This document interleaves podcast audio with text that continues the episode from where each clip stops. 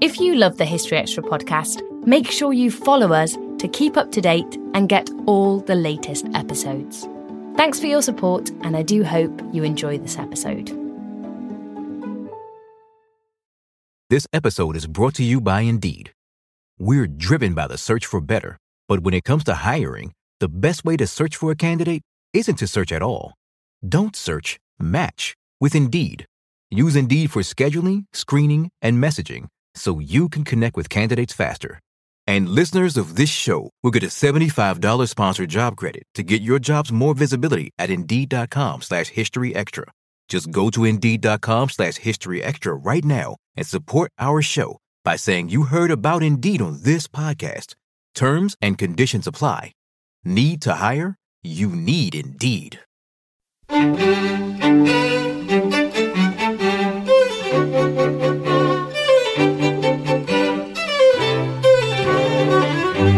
Polls show that sort of 40 50% of people think there will be World War III not only in their lifetime, but in the next decade or so. That was Dominic Sandbrook talking to us about how the Cold War affected British culture. The, the, the tension's building up, and so when the Archduke is assassinated, it becomes a precipitating factor. I think other things could have done it as well. And that was Margaret Macmillan, author of a new book on the First World War.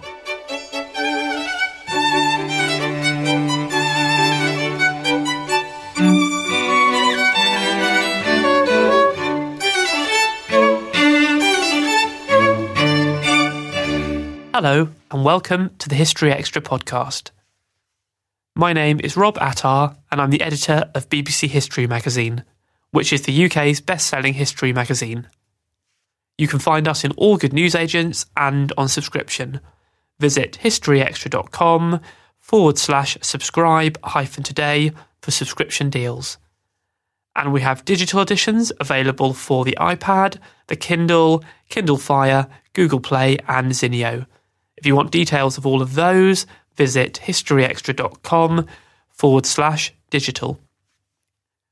Dominic Sandbrook's upcoming TV series Strange Days is one of the lead offerings in the BBC's Cold War season. In the series, Dominic focuses on how the Cold War impacted on various aspects of British life, and he also explores this topic in an article that he's written for our December issue. I spoke to Dominic recently to find out more about culture in the Cold War, and in the process, I discovered how Phil Collins may have helped to bring down the Berlin Wall.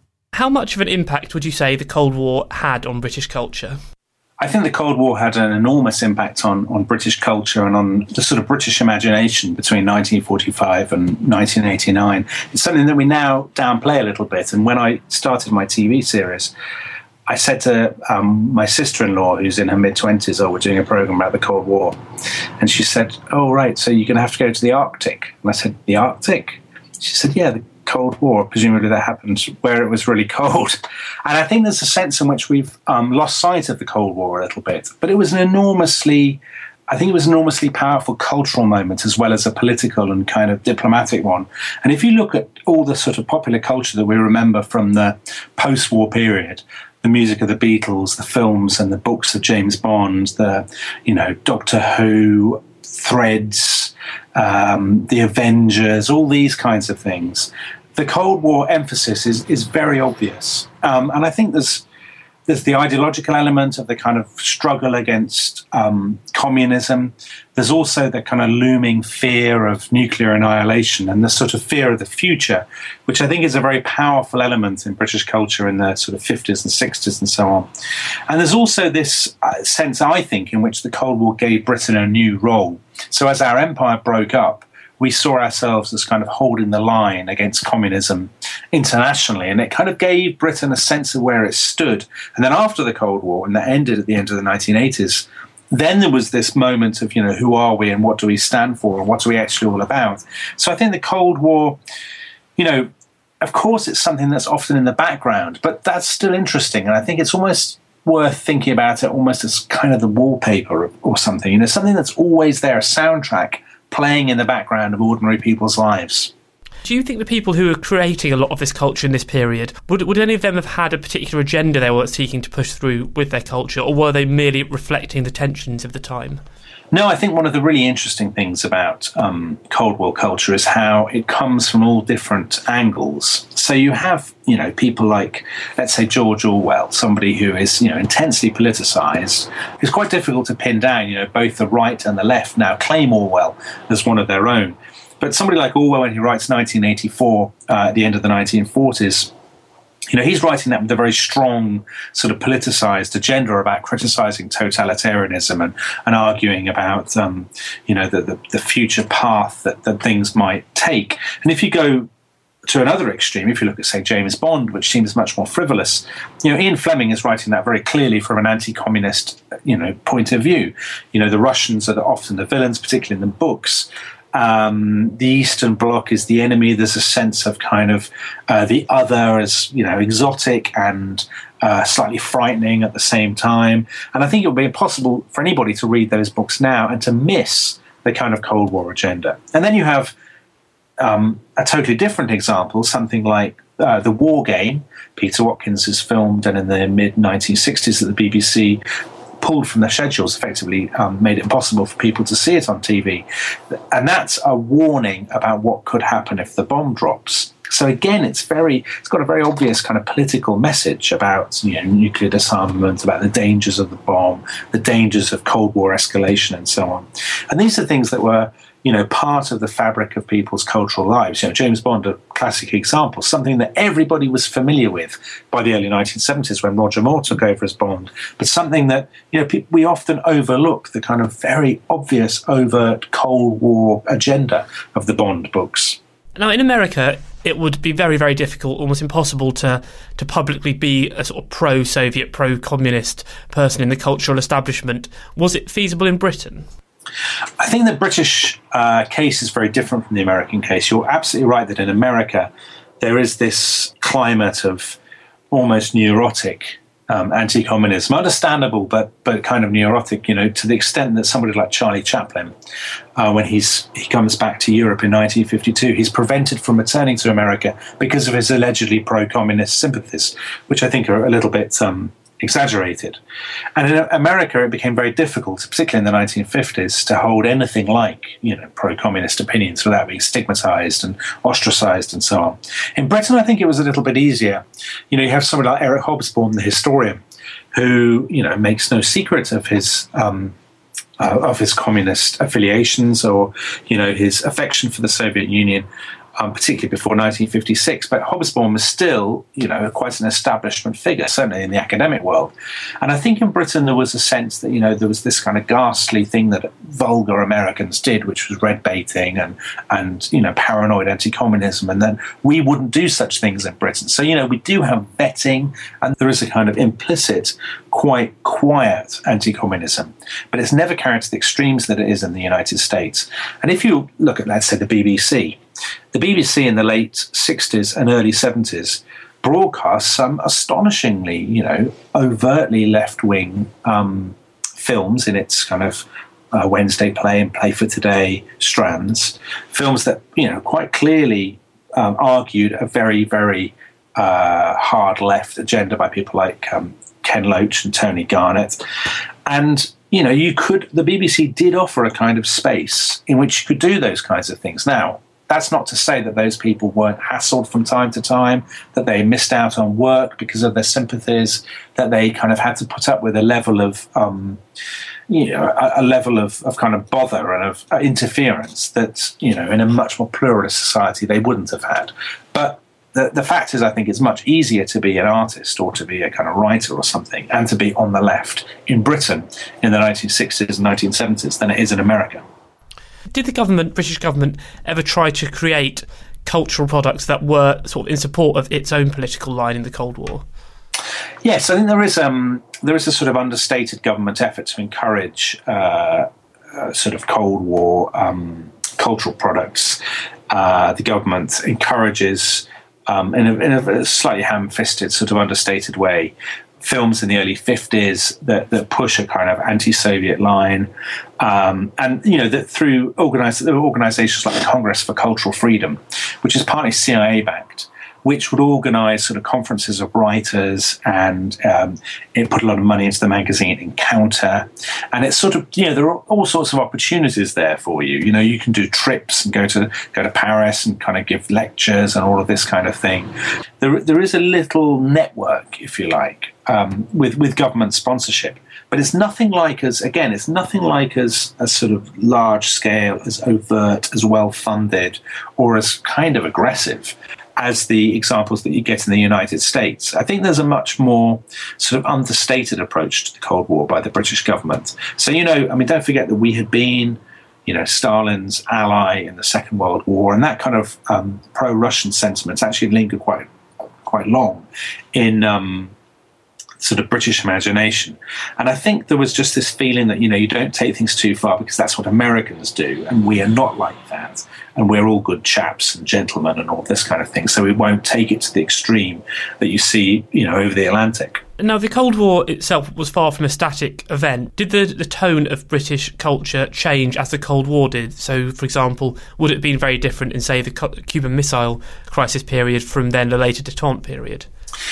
Yes, I think the, the Cold War, you know, goes through kind of peaks and troughs. Um, you know, I don't know whether you'd call it hotting up or cooling down, depending on your sort of perspective. But in the sort of late 40s and early 50s, it, it's certainly at a peak. And when Churchill makes his Iron Curtain speech, and when Orwell is writing, and when you have this sort of panic about, um, about the Russians having their own bomb and about espionage and so on. And then I, I suppose in the um, for a lot of the 60s, actually, we always think of the Cuban Missile Crisis, but for a lot of the 60s and, and the early 70s, the Cold War passions were not quite as intense. So, you know, Yuri Gagarin makes this tremendously successful visit to Manchester in 1961. He's just been the first man to um, go into space, and he's greeted by huge crowds. It's very successful. He's a great folk hero, and so on and so forth.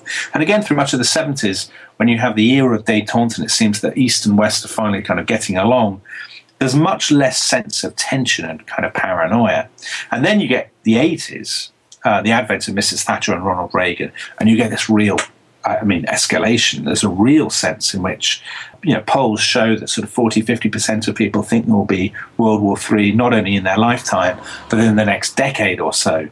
Uh, you have programs like Threads on TV, which absolutely kind of wallow in a, in a brilliant way in this kind of um, harrowing, very depressing, very paranoid sense that a nuclear apocalypse is just around the corner. So it does, you're absolutely right that the Cold War is not a static thing.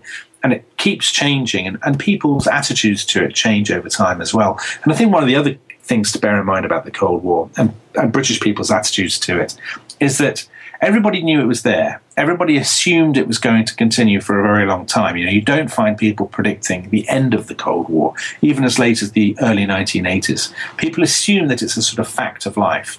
And partly because of that, it's not something that they think about every day. You know, they don't wake up and immediately start thinking about the Cold War. It's just there in the background, a kind of nagging fear that sort of chips away at people's psychology and that some people take very seriously and other people, you know, just got better things to do with their lives, so they get on with it. But it's kind of, it's interesting that it kind of seeps into everything, you know, because even to go and buy a new a new house, a new cooker, whatever it might be, to kind of buy into the capitalist free market system is kind of implicitly a Cold War act because you're propping up your own economic system against the rival ideology in which such things are controlled by the state.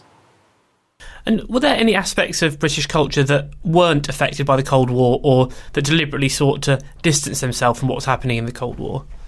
Oh, that's a clever question. Um, so, sorry. Um, I mean, there are, of course, you know, you can carry this too far and you can um, argue the Cold War, you know, you can see the Cold War in everything and, and carry it to extremes. But I think what's really striking is actually just how much every aspect of life is is somehow tainted or is touched by the Cold War, even football, you know, something that you might have thought would be completely escapist. The way that people talk about um, the Russian team Dynamo Moscow when they come to play in Britain in the 1940s, you know, as a machine, as a collective, as a kind of triumph of um, state socialism and so on. You know, it's a good example of the way in which you know, even the most frivolous aspects of life somehow is touched by this ideological conflict. Or if you go to the forward in time to the Moscow Olympics in 1980, yet again, you know, it, something that should be an escape from the kind of political passions of the day becomes a kind of political theatre.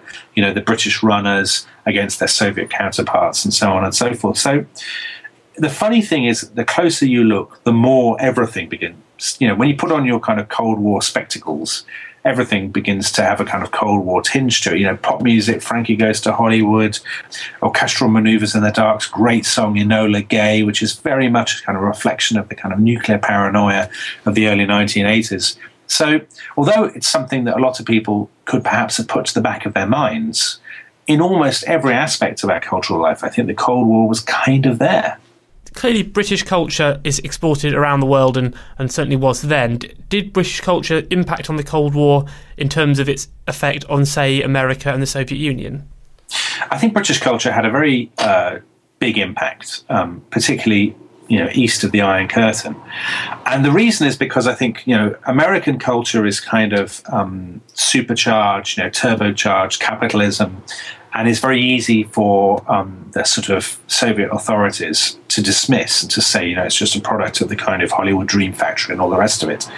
Um, British culture, you know, some, something like the Beatles, is a brilliant way of actually reaching um, people behind the Iron Curtain with this kind of message of freedom. And I think when people listened to the Beatles in the late 60s in Russia, they used to exchange kind of bootleg tracks on um, old medical x rays. So the Russians nicknamed it rock and roll on bones. And when they used to exchange these kind of illicit bootleg tracks, what they saw in the Beatles was a band that symbolized freedom, um, self expression, you know, self indulgence, and fun things that actually were very very short supply um, in the communist bloc. So Britain, you know, partly because of its geographical proximity, becomes a very important conduit to get those kind of ideas across um, to the Soviet Union and to the countries, the occupied countries of Eastern Europe. You know, and, and you see that a lot, I think, with British, you know, with punk, let's say, punk in countries like the then Czechoslovakia became a kind, you know, in Britain it was seen as rebellious. It was teenage rebellion, rebelling against our establishment, who of course happened to be the capitalists. But in, you know, but somewhere like the Czechoslovakia, punk is seen as anti-communist. You know, it's a, a scream of rage against the kind of old men, the repressive authorities who are keeping the Czech and Slovak peoples in their place. So I think British culture does have a huge impact. And if you look at, I mean, we tell the story in their final program um, of this concert in Berlin in 1987. It was to celebrate um, a thousand years, I think, of, of, the city's history. And it was in West Berlin, but it was very close to the Berlin Wall, so people in East Berlin could hear it. And the headliners were um, David Bowie, the Eurythmics, and Genesis all of whom, of course, were, were British. And you have this extraordinary um, scene where thousands of uh, youngsters in East Berlin kind of flock to the wall. They even go in front of them, dance in front of the Soviet embassy, you know, desperate to hear these British pop stars. So it's only a kind of um, it's only a slight exaggeration to say that you know in some ways the man who won the Cold War for the West and brought down the Berlin Wall wasn't Ronald Reagan and it wasn't Mikhail Gorbachev. It was, of course, Phil Collins. Well, when I've heard some people say that David Hasselhoff ended the Cold War, but do you think Phil Collins has a stronger case to that? Um, I think uh, you know when you set those two men against each other, Hasselhoff and, and Collins, it's quite clear that one man is a sort of um, you know, as a god of, of charisma and style, and that man is, of course, Phil Collins. I've been mistaken for Phil Collins in the United States. I was on a bus in Minneapolis, and someone identified me as Phil Collins, asked for my autograph, and when, of course, I spoke to deny that I was Phil Collins, my accent gave away the fact that I was Phil Collins. So I've got a very soft spot for Phil. So Phil is our Cold War hero, not David Hasselhoff. Yeah, exactly. Well, Hasselhoff, of course, is American as well, so you know we've got to claim Phil Collins. Okay, and, and just one last question. Um, you, you in the piece that you've written mentioned that you yourself grew up in the Cold War era. Were there any particular aspects of Cold War culture that left the biggest impression on you? Well, I think like anybody growing up in the late seventies and nineteen eighties, you know, I loved James Bond. Um, I, you know, loved all those kind of, uh, you know, Doctor Who type programs that imagined kind of nuclear disasters and all those kinds of things. But the thing that really sticks in my mind, um, I was a I guess about um, eight or nine. So we're talking about 1982, 1983, the peak of the sort of um, the paranoia about cruise missiles being stationed in Britain and the kind of Greenham Common and is Mrs. Thatcher going to trigger World War III and all this kind of thing. And I can vividly remember our class at school, the teacher coming in and giving us this incredibly depressing book to read called Brother in the Land. We talk about this in the film actually. Um, and Brother in the Land is a sort of vision of Britain after a nuclear attack, and it, you know things could not go worse. Everybody dies. It's complete misery and degradation and all the rest of it. And at the end of this you know, almost preposterously depressing story which we read in class. Our teacher, who I now recall had a, a beard and sandals, uh, addressed us and said, you know, this is actually going to happen. The Russians have all these missiles pointed at us, and we have, you know, tons of nuclear missiles pointed at them. And through our own folly, we are going to bring this about. And that I mean, I can remember it to this day. You know, it left a huge impression on me, and I suspect on quite a lot of my classmates as well.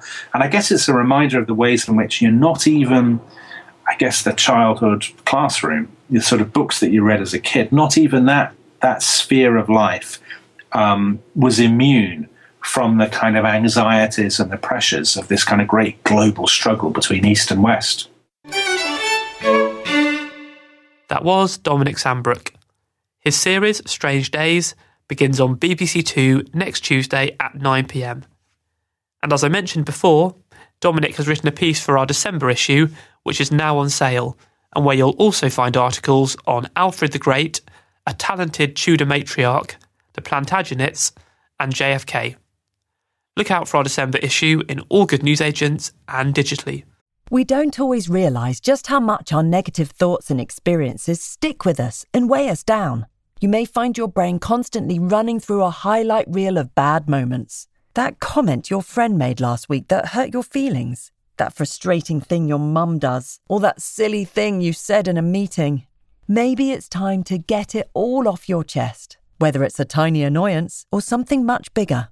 Talking about it can give you some relief and lead you to a potential solution. That's where therapy comes in. It's a safe space to share whatever's weighing you down and learn to process it so your internal highlight reel can focus on the good stuff. And BetterHelp offers affordable online therapy on a schedule that works for you. Connect with a licensed therapist by text, phone, or video call. Start the process in minutes and switch therapists anytime.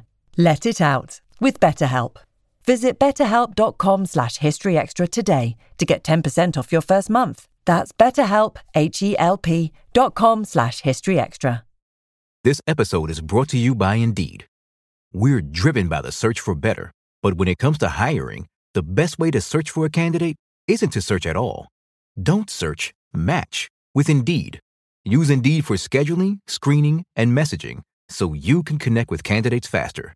And listeners of this show will get a $75 sponsored job credit to get your jobs more visibility at Indeed.com slash History Extra. Just go to Indeed.com slash History Extra right now and support our show by saying you heard about Indeed on this podcast. Terms and conditions apply. Need to hire? You need Indeed. As the centenary of the First World War approaches, the causes of the conflict look set to come under renewed scrutiny.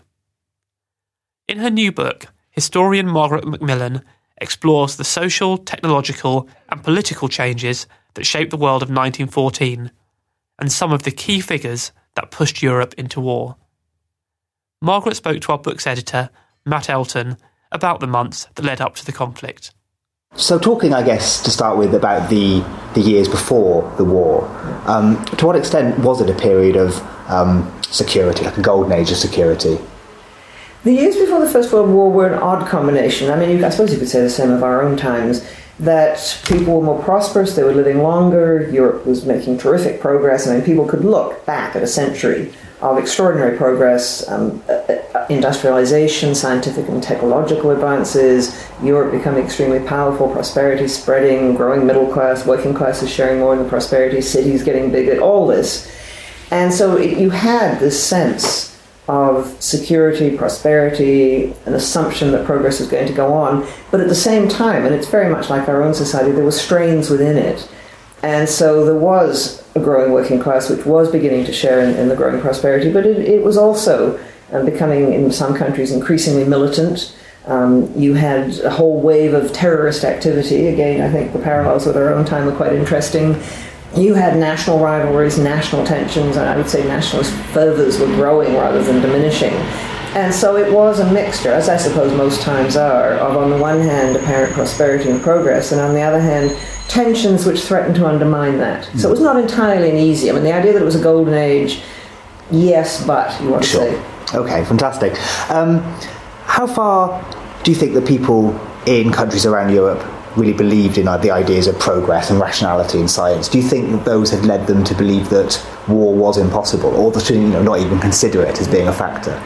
I think for a lot of people, war had become impossible. And you have to remember that they had lived through one of the longest periods of peace in Europe's history. Mm. I mean, there had been a, shoot, a few short wars between 1815, when the Napoleonic Wars ended, and 1914, when the First World War broke out. But they were short, they were decisive. I mean, the war between France and the German Confederation in 1870 71 ended with a decisive victory by the Germans over the French and a peace. Hmm. And what other wars that had been fought were really around the world. So you, you've got wars in Africa, you've got wars in Asia, you've got the American Civil War. But Europe itself hmm. had really been extraordinarily lucky. I mean, it's like the long period of peace we've had in, in the West since 1945. Hmm. And so I think people got used to the idea that peace was the normal condition rather than war. Yeah. And I think they also, many people, and I think that was particularly true in the middle classes, thought, you know, we've become so rational and we've made such progress, war is no longer possible. I mean, why would we do something like that? You know, we Yeah. don't do that anymore.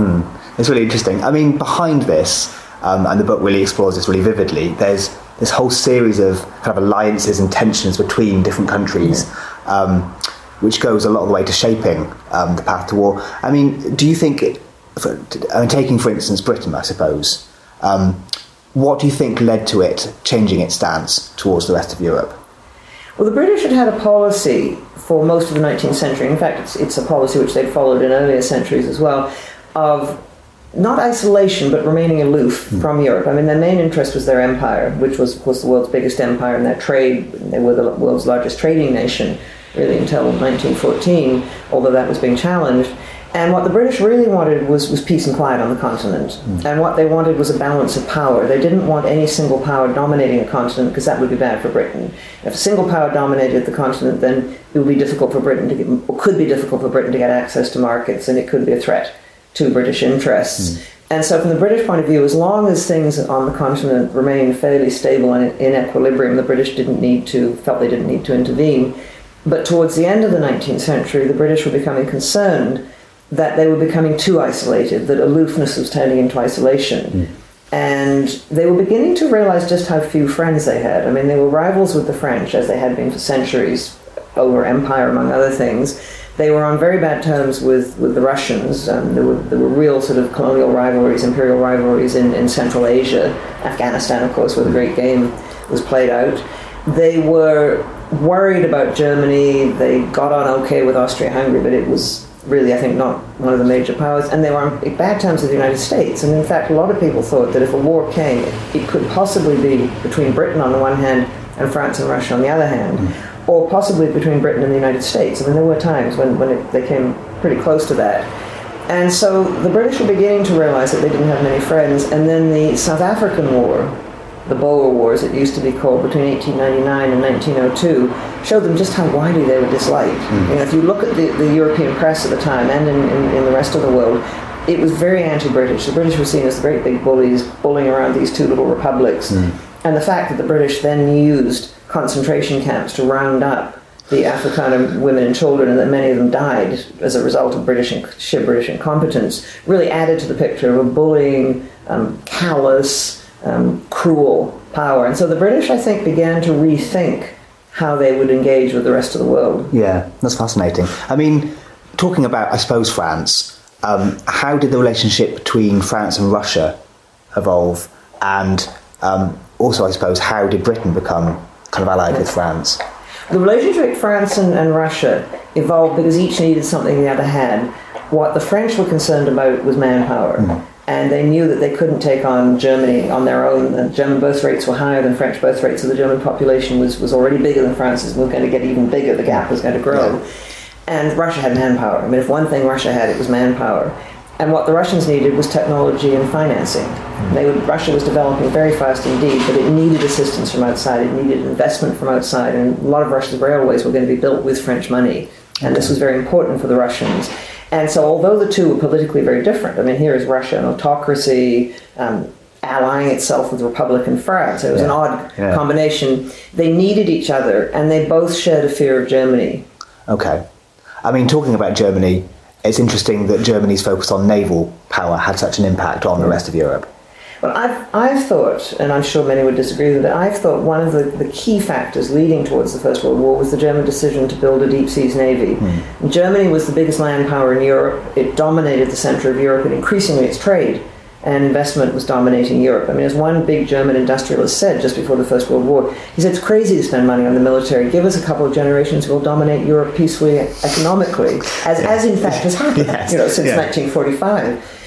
And the decision by the Germans, and it was not all Germans, but it, you know, it, it reflected, I think, the very um, unbalanced nature of the German constitution, where, where too many, pe- far too few people at the centre had too much power.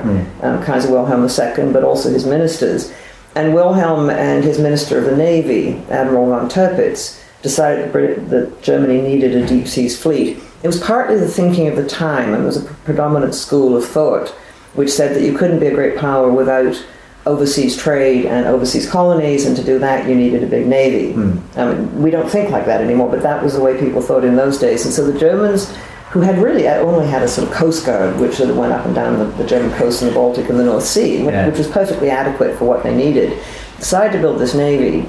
And Tirpitz argued that we will build a navy big enough. We, we won't build a navy bigger than Britain's, which is the biggest navy in the world, but we'll build a navy big enough that the British will hesitate to take us on because it would leave them too weakened against all the other powers. Hmm. It was what, what he called the risk theory. And so he said, we will make the British sit up and take notice of us. They will then have to become friends with us.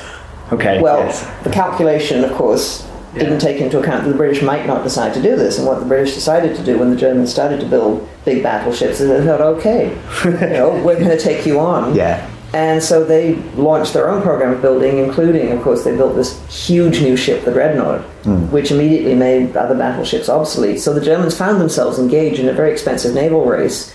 It also drove Britain away from Germany hmm.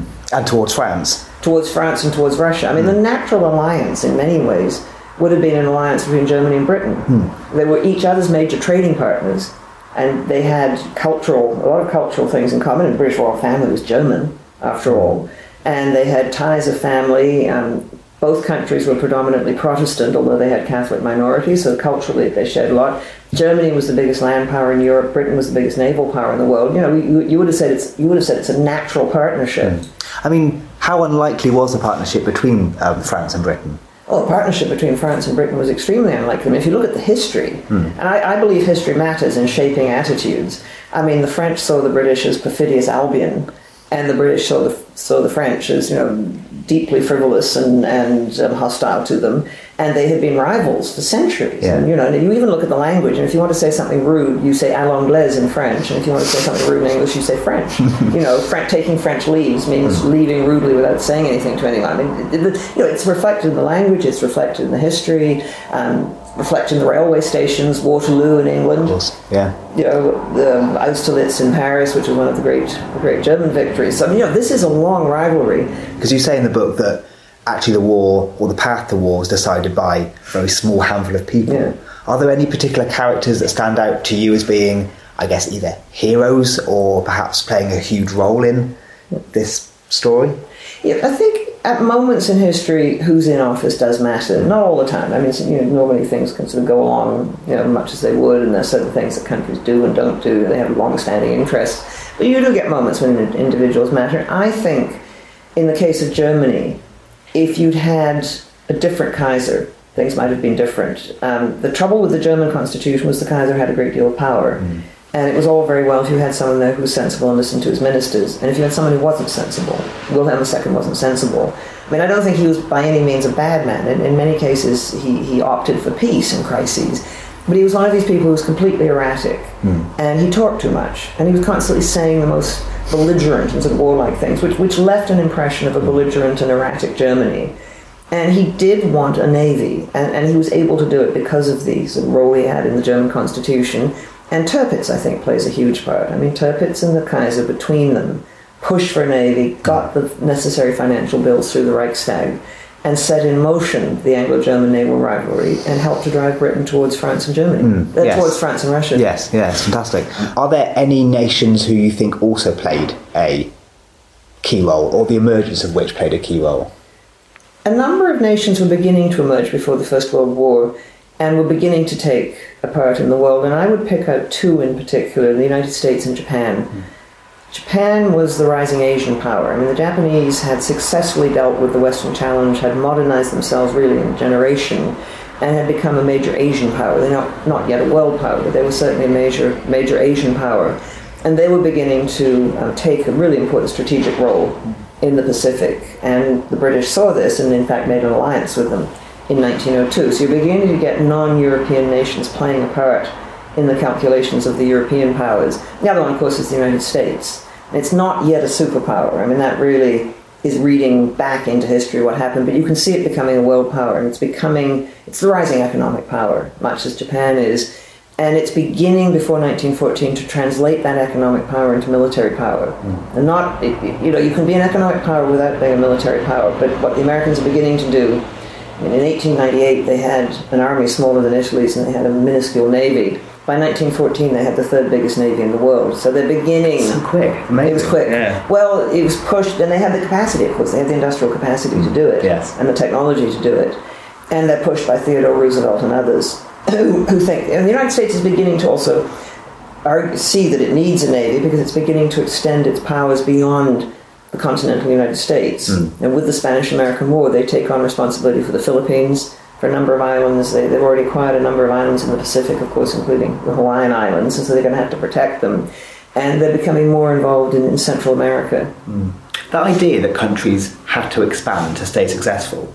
Um, there's a thing in the book about how China feared that it was going to be carved up by other countries. Do you think that made war inevitable eventually? I never like to say that war is inevitable, but I think imperialism and imperial rivalries added to the tensions among nations. I mean, there, there are fashions in thinking about the world, much as there are fashions in anything else. And it was fashionable to think in the 19th century that you weren't a power unless you possessed colonies, that somehow colonies were, were assets in the bank, if you like, that, that would help to keep you strong.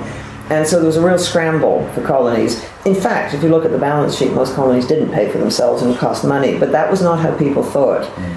And so Africa had been pretty well divided up by 1900. Very, very few bits of it remained independent. Ethiopia and Liberia, and that was that was pretty much about it. And so Africa had been carved up. Most of Asia had been carved up, and China was left there as a real temptation because it was ruled by a declining dynasty. It had huge internal problems, and the different powers were already moving in. They were already building railways, and railways in those days were, were, were a way of spreading influence and moving troops around. And so you could see what the divisions would look like. I mean, the British going up the Yangtze Valley, the French coming up from the south, the Russians coming down from the north, the Germans coming in from the sea. You know, you could see that it was all going to happen. What I think helped to, to, to save China was a sense among the powers that they they would risk war if they really started moving in. This was not something they necessarily wanted to do to fight a war in the Far East. Mm. And the United States, and indeed I think others, were, were, were sort of keen on the idea of an open door, that everyone should have access to China's markets and have influence in China, but not move formally to carve it up. But that was always a possibility. It was very much the same with the Ottoman Empire.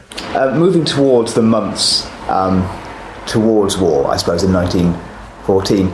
Um, do you agree that the killing of Franz Ferdinand is the single most important event? I would say that the killing of, of the Archduke in Sarajevo is the precipitating event. Okay. I think any other number of such events could have precipitated a war. I think Europe had reached the point by 1914 where, unfortunately, enough people in positions to make decisions about war thought we can do it, we can get away with it, we can solve something here, it might even be a good time to do it. Mm. And there have been a series of crises, and if you look at the crises, they're getting closer and closer together you get you know you get a crisis in, you get a crisis in Morocco in 1907 you get a crisis in Bosnia in 1908 you get another crisis in 1911 you get then the Balkan Wars in 1912 and 1913 so I think if you look at it the, the, the sort of almost you're getting a crisis almost every year. And you're getting sort of the, the, the tensions building up. And so when the Archduke is assassinated it becomes a precipitating factor. I think other things could have done it as well. Okay. Talking about your research uh, in the book, um, what's been the thing that surprised you the most? quite a few things have surprised me. I think it, it, had been a long time since I really looked at the subject. I haven't really seriously thought about the outbreak of the First World War since I was an undergraduate, but it was one of the things I was fascinated by. And what interested me was, was new research showing that um, Russia, for example, was developing much faster than I realized and was really on the verge, it was sort of taking off. I mean, Russia was, was the great success story in, in many ways, which didn't, of course, make things easy for people living in Russia because no. it, it, imposed real strains. But Russia was becoming powerful, and, and, and by 1914, um, key figures in the Russian military and the Russian establishment were, were talking about protecting Russian powers. They, they, were prepared to take the risk. The other thing that I suppose surprised me was that I hadn't quite realized that the Archduke Franz Ferdinand himself had been moderating and a sensible force in Austria-Hungary, at least in international relations, and in previous crises had spoken against war and had reined in the generals. Okay. And the irony was that by killing him, the um, assassins removed one of the people who might have helped to prevent the First World War. Yeah. I mean, are there any particular heroes of yours in the book? Any characters that you particularly warm to? Well, one of the characters I warmed to was Jean Jaurès, the great French socialist. He was, he was one of these people who was intelligent, selfless, funny, very human. You know, he, he the wonderful descriptions of him sitting at dinner talking. He gets so excited that he sort of holds food on a fork for hours on end. You know, doesn't notice what he's doing. And he he was you know he was really a sort of humane man. He he read widely. Um, he worked for peace. He, mm. he was also he was one of these very um, impressive idealists who was also very good politically. So he was always prepared to work and try and compromise. And he was assassinated just before the war broke out as he was trying one last that ditch mm. attempt to try and prevent it. Yeah. And conversely, are there any people who you think we can pin blame on, or a large share of the blame at least? Well, it's the whole question of blame is tricky, and it, it sort of goes on and on and on. But I would I would say that there were those who risked war actively, like Konrad von Hötzendorf, the chief of the Austrian General Staff, who was always advocating war. I mean, every time there was a crisis, he said, "Let's go to war," and I, you know, I, I, will, I will hold him to blame for that. There was Tirpitz, who, who, who really helped to initiate the Anglo-German naval race. I would also blame those who were fatalists and said, "What can we do? War's likely to come," mm-hmm. which I would include the German Chancellor and, and the German chief of the German General Staff and then there were those who were simply too weak to say no. I mean, in the end, the pressures built up, and those there were still those who could have stopped it, who could have said, "We're not signing the mobilization orders. We will not do it." And that includes the Tsar of Russia, includes Wil- includes Wilhelm II of Germany, and they didn't say no. They, they gave way to the pressures. So I hmm. think, you know, it's it's a, it's a failure of leadership. Okay. Um, and in the face of, of, at least a few key people who were pushing more actively for war. Hmm. So, do you see um, kind of fairly far on, you know, to the end that it could have been avoided, that we could have stopped. Yes, I mean, I don't think. I mean, the problem with the First World War is there's so many possible causes. Yeah, yeah. That people tend to think, with that many causes, it had to be inevitable. And you know, but I think you can say exactly the same thing about the Cold War, mm. and it didn't happen. Yeah. You know, and, and at, at, various stages, when it got to the edge, people pulled back, and that was partly because of nuclear weapons. But nevertheless, I do think um, you know, just because you have lots of reasons for it doesn't mean you have to have it. Someone has to, or some people, in the end, have to say, okay, let the you know, unleash the dogs of war. You okay. really do. Yeah. And um, I don't think it was inevitable. I think when it was probably became impossible to avoid was once once Russia had mobilized. Yeah. Okay. Um, you mentioned parallels with today's situation. Do you think there's instructive parallels to be drawn? Yes, I do think there are instructive parallels to be drawn with today's situation. I mean, I think what the period before the First World War shows is how very important it is not to allow blocks to develop and to keep talking across the blocks. And I think we, are fortunate now, we live in a situation where we don't have clear divisions among power blocks, and I think that is a good thing. I think it shows how important it is to do what was done successfully in the Cold War, and that is do confidence building measures and to reassure the other side or to reassure those who, who might be potential enemies. So it's important to, to, for example, during the Cold War when NATO was having troop maneuvers, it would let the Warsaw Pact know and vice versa, you know, mm to reassure them, you know, or, or to, to give the other side details of, of what you're planning. Um, I think secrecy is always very bad yeah. in this because if people don't know what your plans are, they're going to suspect the worst. Mm. Do you think that's what happened? That people who weren't involved in these alliances distrusted what was going on elsewhere? Yeah, well, I think once you've got the alliances systems building up, um, you've got a tendency to see everything the other side did through the worst possible things. I mean, there's a wonderful example of this with, with the Russians um, looking at Austria-Hungary, and Austria-Hungary was having a, a parliamentary crisis. I think it was in 1912, and the Reichstag in Austria, they had a number of pubs, but the Reichstag in Austria refused to approve funds for the military. And the Russians looked at this and they said, "Oh, they're being really clever. They're pretending to approve, to refuse to approve funds, but we know they're really doing it." So you get this sort of suspicion. Yeah, You know, yeah. everything the other side does, and, and of course, all the alliance. I mean, there are lots of alliances sort of tied in with these systems before the First World, World War, and all the alliances were defensive. And Everyone said, "Well, they're just a defensive Yeah, alliance. okay. You know, we're just we're just defending ourselves, and we've just said, you know, if, you know, we'll come to the aid of our friend if they're attacked, but we won't initiate anything." But it doesn't look like that from the other side. No. You know, Okay. and when you buy lots of weapons and you build lots of fortresses and so on, you're saying just to defend ourselves, we just need, you know, but it it doesn't, perception is very important. It doesn't look like that from the other side. It looks like you're getting ready to fight. That was Margaret Macmillan. Margaret's new book, The War That Ended Peace How Europe Abandoned Peace for the First World War, is out now, published by Profile. And Matt's interview with Margaret also appears in our December issue, which, as I mentioned before, is on sale now. Well, that's almost all for this week. Do get in touch with your views on podcast at historyextra.com, and we'll do our best to read out some of your messages in future episodes. One listener who got in contact recently was Beverly Oxford, who particularly enjoyed our recent interview with Tracy Borman. Beverly writes, I just wanted to get in touch to say how much I enjoyed listening to your podcast about the Flowers women, which I heard today. Although a maid of Kent originally, I do now live near Lincoln, and I have no idea of the story, which is a tragic piece of local history. Thanks for your message, Beverly. And the episode that she was referring to was broadcast on the 19th of September and is still available to download via our website, iTunes, and all the other podcast providers. Of course, you can also keep in touch with us on social media. We're on Twitter at History Extra, and of course, we're on Facebook, facebook.com forward slash History Extra. Plus, we have our website, historyextra.com, where you'll find news, blogs, image galleries, quizzes, and more from the world of history. Next week, we'll be finding out about an intriguing new history radio series, Spin the Globe, and we'll be on location with Simon Thurley at an important site of Britain's industrial past. Do join us for that. The History Extra podcast was recorded in Bristol and on location in London, and produced by Jack Fletcher.